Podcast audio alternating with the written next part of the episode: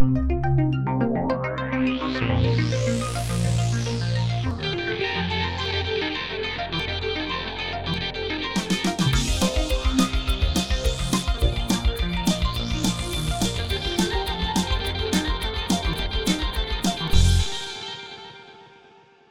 Vítejte u poslechu druhého podcastu Filozofické fakulty Univerzity Hradec Králové UH Café. Jehož cílem, jak už víte, je přibližovat činnost a tvorbu sociálně vědních a humanitních oborů. A také jehož cílem je přiblížit vám osoby vědkyň a vědců v těchto oblastech. Od mikrofonu vás zdraví Jakub Novák.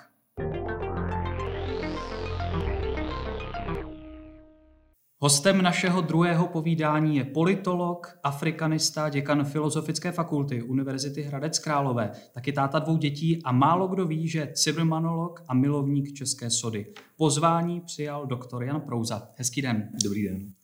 I v úvodu tohoto dílu UH Café vysvětlím, že s děkanem Filozofické fakulty si tykám. Vedle přátelství nás spojí třeba několik dobrodružství z Afriky. A právě Afrikou bych tento podcast rád začal. Ty jsi byl, Honzo, pokud se nepletu, jako vůbec první student Filozofické fakulty vyslán právě do Afriky. Konkrétně do Ghany, které si mimo jiné věnoval jednu ze svých vědeckých publikací, zabývající se volbami, politickými stranami a stranictvím.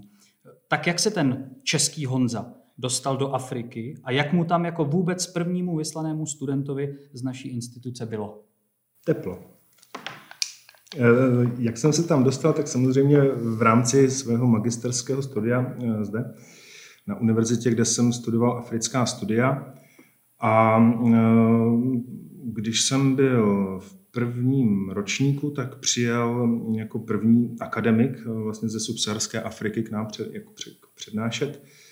A e, tehdy mě vedoucí katedry politologie požádal, abych se ho ujal. Já jsem měl za to, že to bude spočívat v tom, že s ním půjdu na, voč, na jako večeři, na, jako na oběd a podobně. Konec to dopadlo tak, že jsem mu žehlil košile a dělal jsem mu takový jako velice e, jako full service, řekněme. A, e, ale on mě vždycky říkal, až přijedeš do Ghany, tak já ti to vrátím, taky se o tebe postarám, tak jsem to vnímal jako takovou slušnost jako z jeho strany.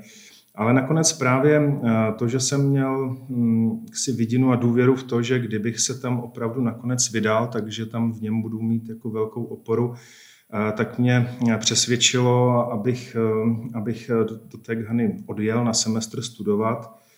A musím říct, že to bylo jedno z mých nejdůležitějších jako životních rozhodnutí, který v tu, v tu chvíli jsem si neuvědomoval, jak, je, jak jako bude významné pro moji budoucnost, jak po, po profesní stránce, tak i, tak, tak, tak i osobní. A nakonec se to ukázalo jako, jako, jako skvělá příležitost eh, potom se věnovat i tomu, co, co jsem vlastně vždycky chtěl, a to bylo v podstatě přednášet na vysoké škole. Takže eh, to pro mě byla naprosto zásadní eh, zkušenost. A i po té, i po té řekněme, jaksi osobnostní stránce nebo osobní stránce, tak můj, můj táta mě vždycky říkal, že jako bych měl jít jako na vojnu, abych poznal ty, ty, ty odstíny autority a samostatnosti a podobně. A, ale bohužel já jsem byl poslední ročník, když jsem byl jako odveden ještě při odvodu formálně, tak už jsem jako nemohl jít na, jako na vojnu, což mě docela mrzelo. Já jsem chtěl jít jako k potápěčům, že jo, tehdy jako slibná, jako slibná část ar, ar, jak, jako armády České republiky pro mě.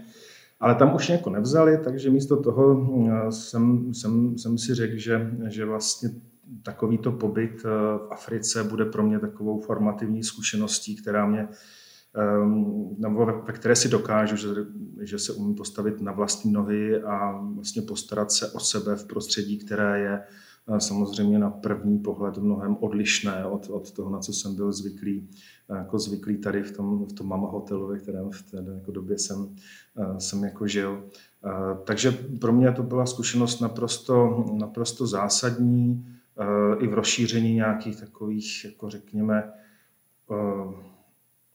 obzoru, jak bych chtěl žít pak jako svůj rodinný život a podobně, protože jsem si tam, tam uvědomil, že vlastně ta Eh, jako rodina a vůbec síť vašich eh, známých, přátel, že to je vlastně v životě to nejdůležitější, co si člověk může budovat, že se člověk nemůže spolehat na stát nebo, eh, nebo na něco jaksi nad ním, že, že mu bude dávat pocit nějaké identity a že bude opravdu tou, tou, tou oporou. Nakonec je to vždycky rodina, jsou to vždycky přátelé a to si myslím, že v té Africe člověk pochopí jako velice záhy, že bez tohohle jako tam lze těžko přežít. Já na tom možná trošku navážu. Já jsem absolvoval vlastně podobný studijní pobyt během jako mého magisterského studia s tím rozdílem, že já jsem nebyl první. Já už jsem věděl, co očekávat od těch jednotek či desítek studentů, kteří tam byli přede mnou. Ty jsi byl ten první. Jak se bojoval s tím strachem z toho neznámého, protože tolik informací o tom, jak to tam vypadalo, si zkrátka neměl. A spojím to s mou další otázkou. Jaký je stále teď největší mýtus o Africe, který slýcháváš, když lidé hovoří o Africe, který prostě není pravda, je třeba vyvracet a bojovat proti němu? Těch mýtů je celá řada, oni jsou spíše vždycky otázkou kontextu, v jakých se o nich jako hovoří. Že? Takovým jako velice dlouho přetrvávajícím mýtem je takový paternalistický přístup jako Evropy vůči, vůči Africe, takový ten pocit, že jako my jim máme radit, jak mají co dělat, jo, tak to je, si myslím, že stále přetrvává v evropských myslích i činech. Ale co se týká takového každodenního života, tak si myslím, že to skvěle pojmenoval eh, jeden z nejlepších afrikanistů eh, evropských, Patrik Šabal, když vlastně jednu ze svých knih pojmenoval Africa Suffering and Smiling. No to vychází z jedné populární nigerijské písně Suffering and Smiling, a vlastně to odkazuje na takový paradox, že vlastně když si přečtete něco o Africe, tak jenom čtete o občanských válkách a hladomorech a chorobách a smrti, neštěstí, chudobě. Ale pak, když si vlastně představíte typického Afričana nebo Afričanku, tak si představíte, že se smějou. Jo, I na Google, když si prostě vygooglujete Afričan nebo jako Afrikan, tak první obrázky jsou vždycky smějící se Afričan. A vlastně ten paradox je strašně zvláštní, protože na jednu stranu je to kontinent, kde se žije podle všeho úplně nejhůře, tam všichni jako trpí těmi, těmi nešvary, které jsem zmínil. Na druhou stranu se tam všichni jako nejvíce smějí. I první dojem, když tam, když tam přijel, eh, tak vidíš, že hnedka jako na letišti, když přežiješ tu hordu taxikářů, zrovna oni tě chtějí odvízt a jsou zrovna nejvýhodnější, tak ale jako, jako většinová jako reakce na tebe, jako na bělocha nebo na cizince je prostě úsměv. A to, když jsem se pak vrátil po té době zase do Čech, tak to byla asi první věc, která mě jako nejvíc jako překvapila. Ten, ten rozdíl, že tady se člověk na ulici a priorně mračí. Kdybych se na ostatní smál, tak mě budou mít za blázna. No a to byl pro mě asi takový jako největší mýtus, který jsem si tam jako vyvrátil, že opravdu ta Afrika je jako nebezpečná, zaostalá a všechno a tam přijedete a zjistíte, že že já nevím, třeba jako volání tehdy z, do Ghany bylo za 65 korun na minutu, ale z Ghany do Česka za 6 korun na minutu. Já jsem v té době měl levnější vol, jako volání z Ghany do Česka než se svým tarifem v Česku.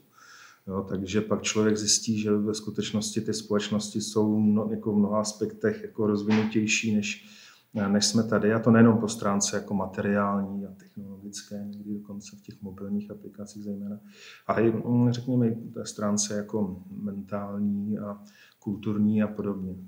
Nebudu jmenovat žádnou konkrétní politickou stranu ani žádnou jako konkrétní politickou skupinu, ale jsou politici, kteří téma Afričanů a vůbec přistěhovalců například z Afriky pravidelně využívají, akcentují. Afričané jsou mimo jiné podle nich líní a neschopní. Tak jsou líní a neschopní a potkal si neschopné a líné Afričany?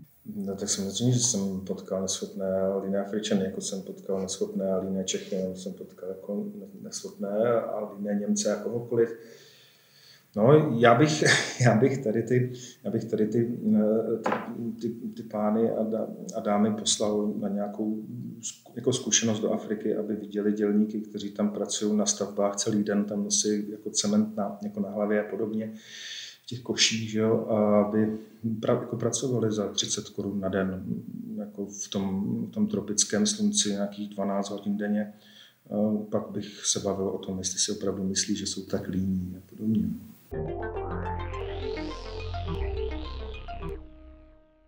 Jako děkan jedné ze čtyř fakult si musel také ve vztahu k zaměstnancům a studentům řešit dost intenzivně pandemii koronaviru. Tak jak se s ní, jak my říkáme, Filda popasovala? A vzejdou podle tebe obecně ve světle těch aktuálních distančních forem výuky nějaké cesty, jak k výuce přistupovat i po ukončení té pandemie? Tak já myslím, že jsme se s ní popasovali velice dobře, protože máme skvělé kolegy, nebo mám skvělé kolegy, máme skvělé akademiky, skvělé neakademické pracovníky samozřejmě, na kterých eh, bylo hodně eh, právě z té, z té zátěže pracovní, mentální, která vyplývá z toho současného stavu. A máme samozřejmě eh, i výborné studenty, kteří se rychle přizpůsobili těm, těm změněným podmínkám a jsou schopni v nich jako velice dobře fungovat. Ehm, co se týká nějakého poučení z krizového vývoje, eh, jako samozřejmě se nabízí, že asi tou největší změnou a eh, ponaučením je právě ta možnost eh, a potenciál, který skýtá právě přesun části té, té, jako té výuky, ale i každodenní práce na fakultě do toho, řekněme, jako virtuálního nebo elektronického světa. Ehm, což si myslím, že je oblast, ve které máme pořád eh, co dohánět a v čem se zlepšovat. Na druhou stranu si myslím, že to odkrylo také to, že vlastně ten home office a vůbec ta distanční forma výuky jako není všelek a že ehm, prostě musíme oba ty prvky kombinovat, eh, že ta, ten osobní kontakt je prostě rozhodující a mám pocit, že jsme si během této situace uvědomili, jak moc chybí, až když jsme tu možnost ztratili, jak už to tak v životě bývá. To si teprve člověk jako dokáže vážit těch samozřejmostí, jako je se denně potkat a nevázaně si popovídat jako nad čálkem kávy nebo nad vodou nebo nad čímkoliv. A to samé platí pro, pro, pro výuku. Já když učím, tak jsem zvyklý na to, že prostě neustále se snažím udržovat kontakt se studenty, abych viděl, jestli tomu danému rozumí, nebo jestli to, to není jasné. Ke všem, jak jsi zmiňoval, tam má na závislost na české sodě a Cimrmanech mě často vede prostě k odkazům na, na, na tady ty na, jako, jak, jak na hry, tak samozřejmě na, jako na českou jako sodu. A to člověk musí eh, vždycky nějakým způsobem se snažit pak dovysvětlit, když jako vidím, že, že studenti jsou zděšeni. Eh, současně se snažím samozřejmě i skrze takovéto jako odlehčování té výuky propašovat i nějakou tu myšlenku do toho. A to prostřednictvím toho mm, e-learningu není tak úplně možné, protože tam ten bezprostřední kontakt eh, prostě chybí a nelze ho nahradit. Já jsem se o tom bavil s kolegy ze Švédska, eh, kteří hodně vlastně ve Švéd, nebo kde hodně ve Švédsku přecházejí na distanční formu výuky, mají tam celé programy a oni tak jako s láskou vzpomínají na ty doby, kdy, kdy jako učili osobně, eh, kdy tady to nebylo, jo, protože zjišťují, že ta výuka nebo eh, to vysokoškolské vzdělávání má, má ještě obrovský socializační podtext a kontext, který eh, prostě se skrz ten e-learning nutně ztrácí. Takže myslím si, že, se, že nás to posunulo dál, myslím si, že, že jsou to směry, které budeme budeme rozvíjet, zejména ve spolupráci se zahraničními partnery v rámci té tzv. internacionalizace doma, aby jsme i studentům, kteří nemohou vycestovat z různých důvodů z České republiky, umožnili nějakou zkušenost se zahraničními institucemi či spolužáky. Na druhou stranu pořád samozřejmě e, budeme e, primárně jako spolehat na tu kontaktní výuku na přítomnost v učebnách a v kancelářích a podobně. Ty jako politolog bez pochyby sleduješ, analyzuješ mediální trh, mediální prostředí. To téma číslo jedna je teď dlouhodobě právě šíření nemoci COVID-19. Chci se tě zeptat, jestli ti to přijde fér. Je to vážně ta jediná věc na světě, která nás teď tady trápí a která je důležitá. A teď to myslím samozřejmě se vší úctou k těm, kteří s tou pandemí reálně bojují, nebo dokonce eh, k těm, kteří dokonce na následky toho onemocnění zemřeli. Je to, je to právem dlouhodobě to číslo jedna? Eh, neměli bychom svoji pozornost upírat taky někam jinam? No tak právě, že? tak je to důsledek toho, co lidi zajímá. To, co lidi zajímá, je, je, je často do nějaké míry vlastně rámováno, ovlivňováno tím, jak se o těch fenoménech jako mluví. Že? Já, já jsem, eh, když, když začala ta pandemická situace, tak, eh, tak jsem eh, pracoval na zahradě, jsem dělal takové ty jako sezónní úkony, jsem vytrhával plevel a podobně. Já jsem si říkal, že jako letos takové, takové sucho, co je v té době, tak jako, do, jako dosud nepamatuju. Tak samozřejmě nemám tak daleko sáhlou pam, jako paměť, ale říkal jsem si, tak v loni jsme řešili celý rok sucho, předloni jsme celý rok řešili migraci a teďka o migrantech ani, ani, suchu, ani suchu, ani vidu, ani slechu. No, a přitom prostě jsem měl pocit, že, že nejsem v Českém meziříčí, ale že jsem byl na nějakých beprahlých lánech. A, a najednou, když covid začal ustupovat, tak ejhle, máme tu sucho. A zase se můžeme připravit na to, že, že budeme zbytek roku, pokud už se nebude řešit covid, tak budeme se slyšet o suchu a o všem, všech negativních dopadech, které s tím jsou jako spojeny.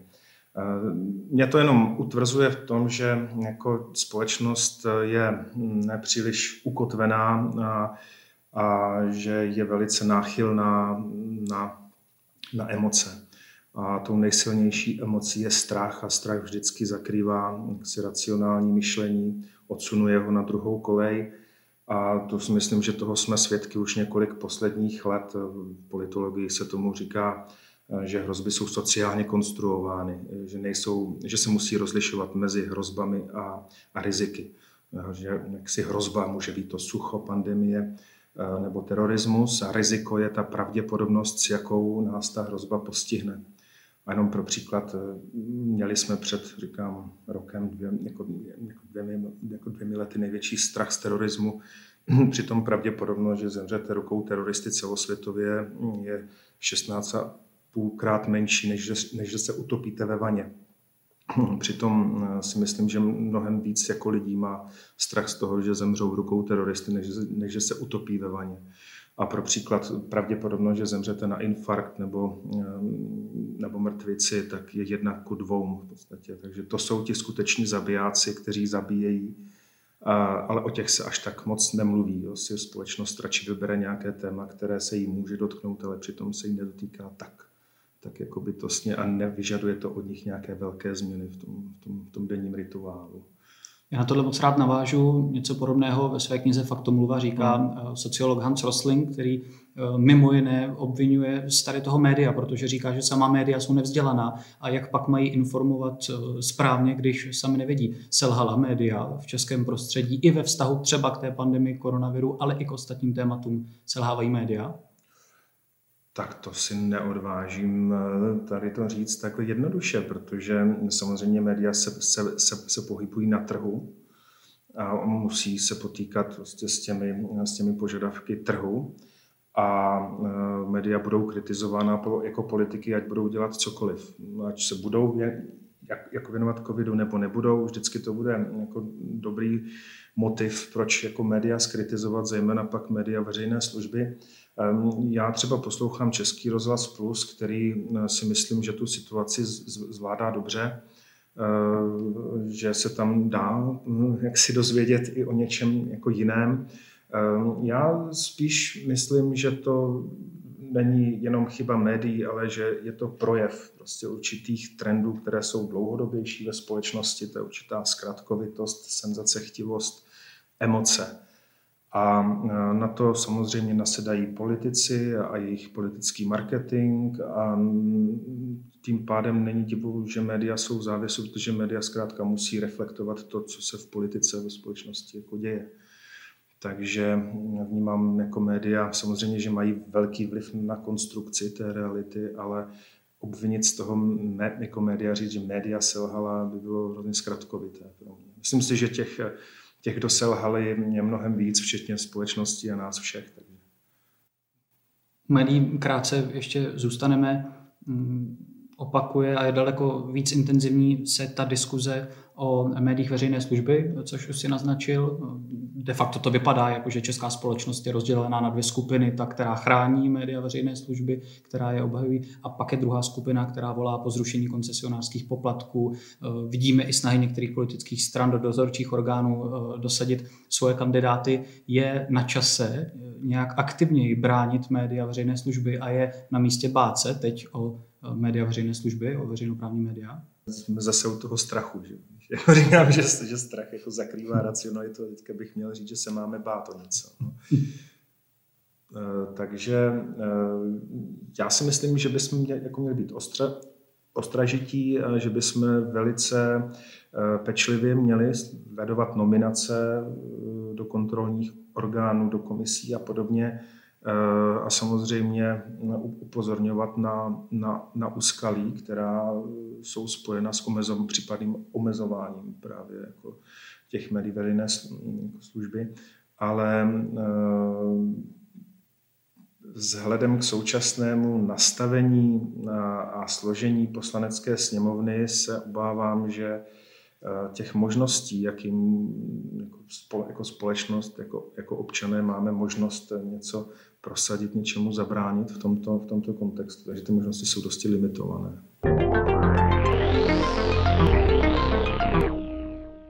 Posloucháte druhý díl podcastu UH Café, dnes s děkanem Filozofické fakulty Univerzity Hradec Králové, doktorem Janem Brouzou.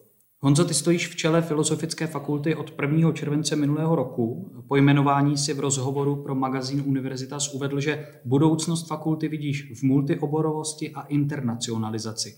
Daří se ti jako děkanovi tuto vizi naplňovat a jaké kroky je pro ní třeba uskutečňovat? Ehm, tak jestli se mi to daří, to si troufnu říct, že ještě, ještě brzo, protože samozřejmě to dění ohledně pandemie eh, nám poněkud pozměnilo jako priority od toho března. Ehm, ale myslím si, že se to eh, daří. My jsme ku příkladu měli první zasedání eh, Mezinárodního poradního výboru, kde jsme dostali vynikající zpětnou vazbu Eh, od předních akademiků z celého světa, eh, jakým způsobem bychom se měli ubírat třeba i v koncipování těch eh, multidisciplinárních nebo interdisciplinárních oborů. Navíc si myslím, že i zájem studentů o obory nás jako přesvědčuje o tom, že to je směr správný, že zkrátka studenti se hlásí na, na, na politologii, na sociologii, na historii, ale úplně tak přesně na té střední škole ještě nevědí, co je tam vlastně čeká, proto dochází k tomu, že často zanechávají studia nebo přestupují na, na jiné obory. Myslím si, že kdyby jsme právě připravili ten obor tak, jak ho konzultují s kolegy z kateder, to znamená, že by se začínalo více vždycky úvodními předměty, Eh, které by ty studenty seznamovaly vlastně s tím, co je ta sociologie, co je ta politologie, co je historie a s tím, že, ty, že ti studenti by se profilovali až v těch, řekněme, v tom druhém a třetím hlavně ročníku. Takže eh, by to odráželo současný zájem studentů eh, no, mnohem lépe mm, než ty tradiční obory, které přeci jenom v dnešní době mm, podle mě narazily na své, na své limity. Takže v tomto ohledu pro nás bylo to jednání Mezinárodního poradního jako výboru velice inspirativní, třeba i co se týká struktury fakulty, že i tam bychom se mohli zamyslet nad možnými změn, jako změnami, nad vytvářením více interdisciplinárních týmů, aby jsme ty fenomény, ty jevy, které zkoumáme, se snažíme zkoumat a popisovat, tak aby jsme je nevnímali vždycky jenom z úhlu té jedné disciplíny, ale snažili se eh, zahrnout právě i poznatky eh, dalších disciplín.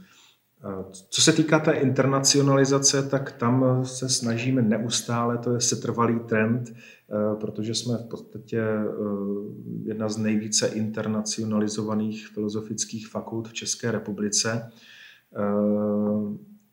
Samozřejmě v současnosti ale narážíme na všechna omezení spojena s pandemií, ke všemu se zaměřujeme primárně na Latinskou Ameriku a na, na Afriku v těch navazujících jaksi, magisterských programech, mobilitách v.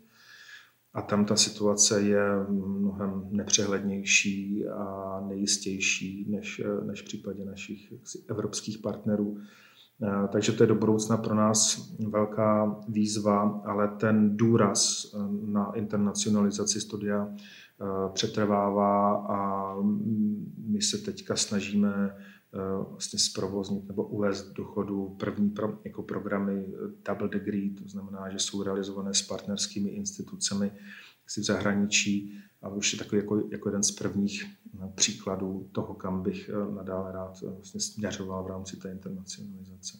Se vrátím, vrátím ještě k té multidisciplinaritě výzkumu. Ono se to hodně diskutuje na Univerzitě Hradec Králové, která teprve v minulém roce iniciovala vznik těch tří výzkumných směrů, kterými bychom se měli hlavně eh, věnovat. Rektor si myslí, eh, že tam je právě prostor pro multidisciplinaritu toho výzkumu, ale někteří akademici s námi budou diskutovat o významu toho multidisciplinárního výzkumu. Dokáže si představit třeba v rámci Univerzity Hradec Králové, ani nechoďme eh, internacionálně dál, jenom v rámci Univerzity Hradec Králové právě nějaký multidisciplinární výzkum?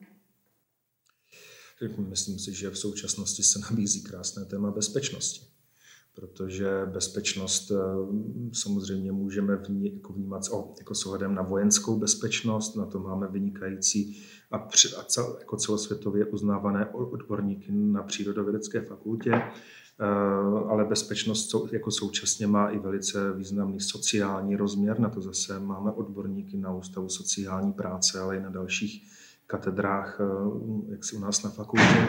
Takže já si myslím, že ku příkladu téma bezpečnosti se nedá zkoumat jenom jako z pohledu jedné disciplíny. Samozřejmě další téma, které na univerzitě se snažíme pěstovat a podle mě také velice vhodně je stárnutí. Protože stárnutí má biologické aspekty samozřejmě, ale velice významné sociální aspekty.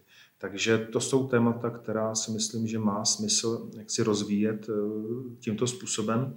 A ještě bych si dovolil přidat jedno, na kterém teďka pracujeme s, pří, s, pří, s přírodovědnou fakultou, a to je, to je digitální, nebo řekněme, digitální společenské vědy. To znamená jako snaha používat modelování, prostě po, jako používat IT pro zkoumání společnosti, pro zkoumání historie. To si myslím, že má obrovskou budoucnost a jsem rád, že jsme na tom našli schod, jako schodu s kolegy z, z přírodovědy.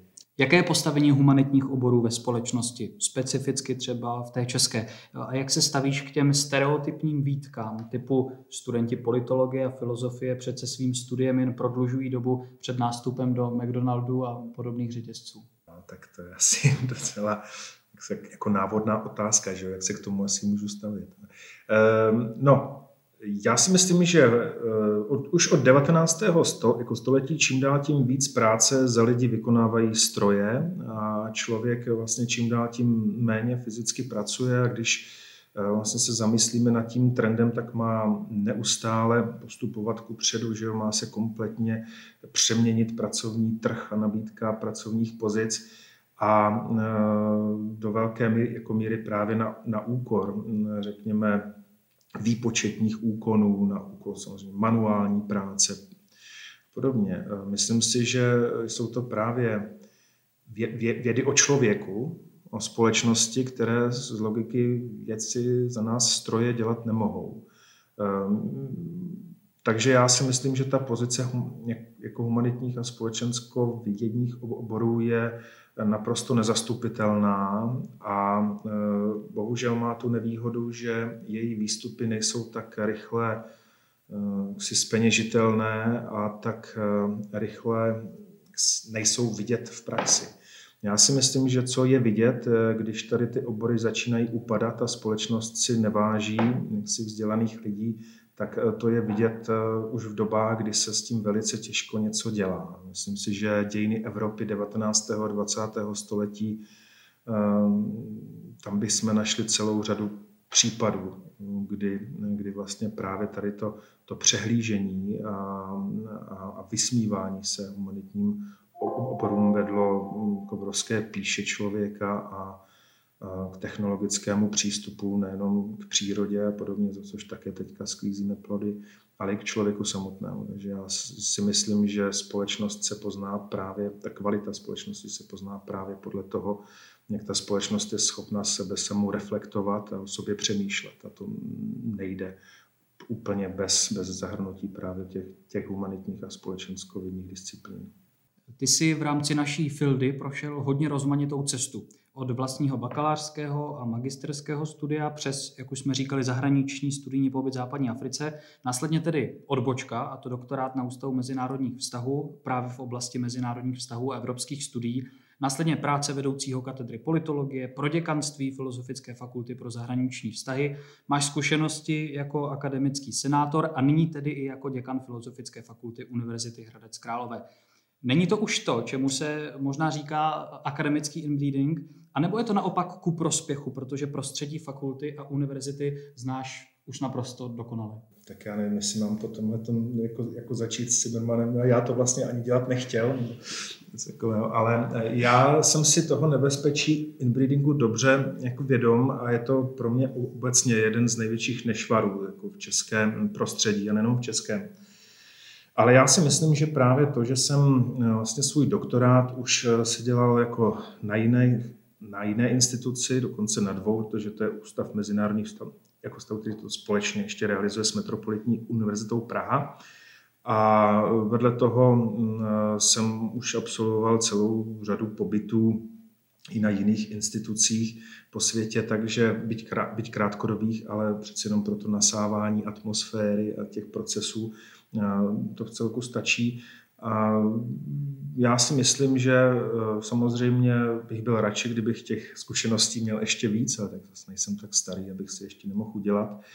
A, a samozřejmě vnímám to jako nějakou velkou příležitost pro mě do budoucna ještě, jak se osobnostně rozvíjet, ale nemyslím si, že by to pro mě byl vlastně nějaký základní nebo nějaký významný jako handicap protože jsem si toho jako, jako vědom a, a snažím se mm, prostě nepokračovat eh, v takových těch eh, v těch, v těch zajitých rituálech, pokud si nejsem schopen jako zdůvodnit a opravdu zracionalizovat, že to takhle má smysl jako dělat. Já jsem se s tím setkal, možná znáš taky, když si pozveš řemeslníka a on ti říká, takhle to mám taky, tak to funguje a, a, a takovéhle ty hlášky, já tohle jako nejsem, nej, nejsem přítelem. Já se snažím nacházet optimální cestu, tu nejlepší cestu, pod kterou se budu moci podepsat a tam si myslím, že potom ta zkušenost jako z jedné instituce není nějak na škodu.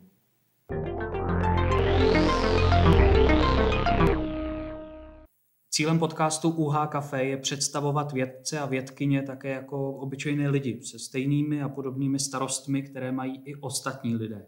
Jak tedy Jan Prouza jako člověk a jeho rodina nouzový režim a s tím spojená omezení prožívá? Já vím minimálně o jedné nepříjemné okolnosti, která celou tu situaci v tvém případě velmi vážně zkomplikovala. Tak jak to zvládáte a co k tomu pozitivně přispívá? A, tak to je v podstatě záludná otázka, jak to zvládáme, protože v rámci té každodenní, nebo v rámci toho každodenního života to zvládáme velice dobře, eh, protože žijeme na vesnici, máme zahradu, takže tu karanténu nemusíme trávit mezi kuchyní a balkónem maximálně. Eh, současně máme dvě malé děti, takže tam je o celodenní jako náplň postaráno vždycky. Eh, ale přitom smysluplných aktivit. Že? Není to člověk, že by jako zabíjel čas, ale, vě, ale věnuje ho na to, co vlastně v životě asi jediné má smysl, a to je rodina.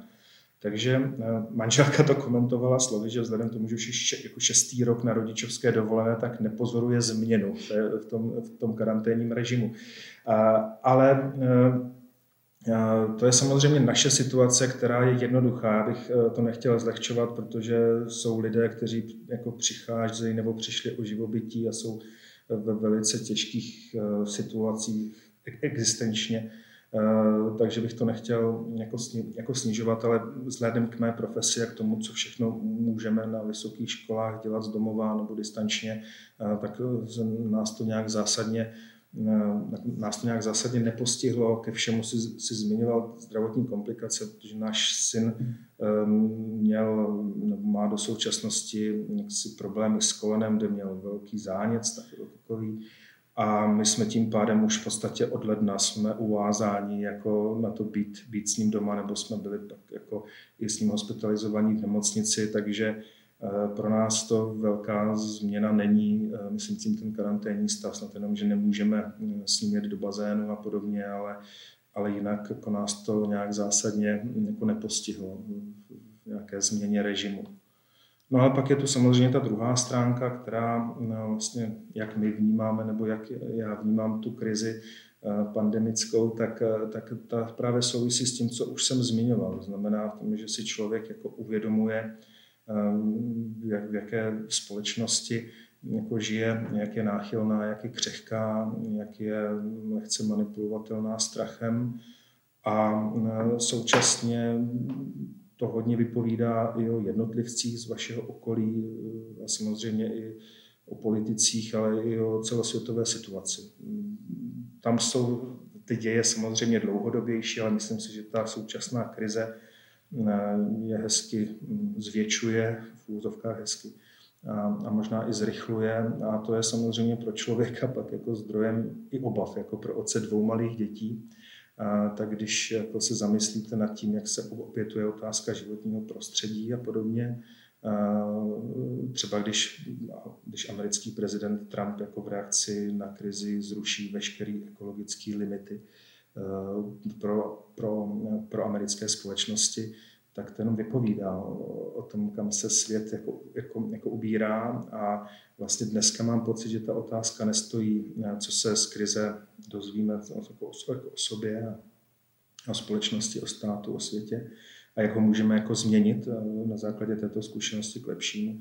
Ale mám pocit, že už prvotním jako impulzem nebo tím nejdůležitějším cílem je navrátit se rychle zpátky do toho stavu, který byl před krizí, do toho stavu, kdy jsme prostě něčili životní prostředí naprosto bezprecedentně, což s nárůstem populace, zejména v Ázii a v Africe, se bude ještě zrychlovat. A, a to, tam je to pro mě jako, řekněme, zklamání to vnímám negativně. Stejně jako v případě prvního podcastu, který jsme točili s rektorem univerzity Kamilem Kučou, i tebe eh, se zeptám a vracím se tím k kořenu toho pořadu, který má hovořit o vědě, zejména vzhledem k těm sociálním a humanitním oblastem. Co by si popřál české vědě, českému vědeckému prostředí a možná i eh, vědeckému prostředí Univerzity Hradec Králové? No, tak to je docela těžká otázka na závěr. Ehm, tak já bych samozřejmě jako popřál, ať, ať, ať zkvétá, ať, ať, ať dokáže no, vlastně jako identifikovat pro společnost jako relevantní témata, a to nejen s ohledem na současné jako dění, ale ať dokáže právě eh, identifikovat ta témata zejména s ohledem na budoucnost, na to, co čeká nás eh, v budoucnosti a zejména co čeká naše děti, protože to je naše odpovědnost. A ať eh, to, co se čím se začne zabývat, je schopná také pře, jako předávat společnosti. Ale to je mm, problém, na který věda sama nestačí. Podívej se, ve Spojených státech viceprezident eh, prostě pro, jako prohlásí, že, eh, že kouření nespůsobuje rakovinu, že to je fake. Eh, prezident Trump prohlásí, že proč teda, že teda není vystudovaný doktor, ale že má teda pod čepicí, tak proč si nepíchat prostě dezinfekci do žíly. A je jedno, že proti němu stojí, řekněme, tisíce nebo miliony lékařů, odborníků a vědců, kteří budou říkat, prosím vás, nedělejte to, je to nesmysl, nekuřte, nepíchejte si dezinfekci. Ale prostě ten názor toho jednoho člověka, když, je, když má politickou funkci, tak je prostě stejně hodnotný jako názor odborníků. A to si myslím, že je obrovský problém, před kterým stojí nejen česká věda, ale celosvětová jak věda. Podle jednoho průzkumu ve Francii 20% populace věří, že Země je placatá. No, takže to, to jsou, mm, to, to, je, to je jako situace, která na vědu klade obrovské požadavky, aby nejenom bádala, zabývala se smysluplnými věcmi, ale hlavně byla schopná ty výsledky, to poznání přenášet do společnosti tam si myslím, že se tomu budeme muset co nejrychleji přizpůsobit a najít si způsoby, najít kanály, jakým, jakými budeme schopni toto dělat, protože na tom záleží budoucnost nás všech. Podcast UH Café by měl být bez pochyby jednou z těch cest, jak široké veřejnosti přibližovat činnost nejen Univerzity Hradec Králové, ale obecně univerzitního prostředí v České republice. A tím uzavřel druhý díl podcastu UH Café děkan Filozofické fakulty Univerzity Hradec Králové, politolog a afrikanista Jan Prouza. Díky Honzo, že jsi na nás udělal čas. Děkuji za pozvání. Vám díky, že jste opět poslouchali. Zachovejte nám přízeň a těším se u dalšího dílu podcastu UH Cafe, kterým vám přibližujeme práci sociálně vědních vědců a vědkyň a taky jejich osobnosti. Od mikrofonu, tentokrát z děkanské kanceláře na náměstí Svobody, se loučí Jakub Novák. thank you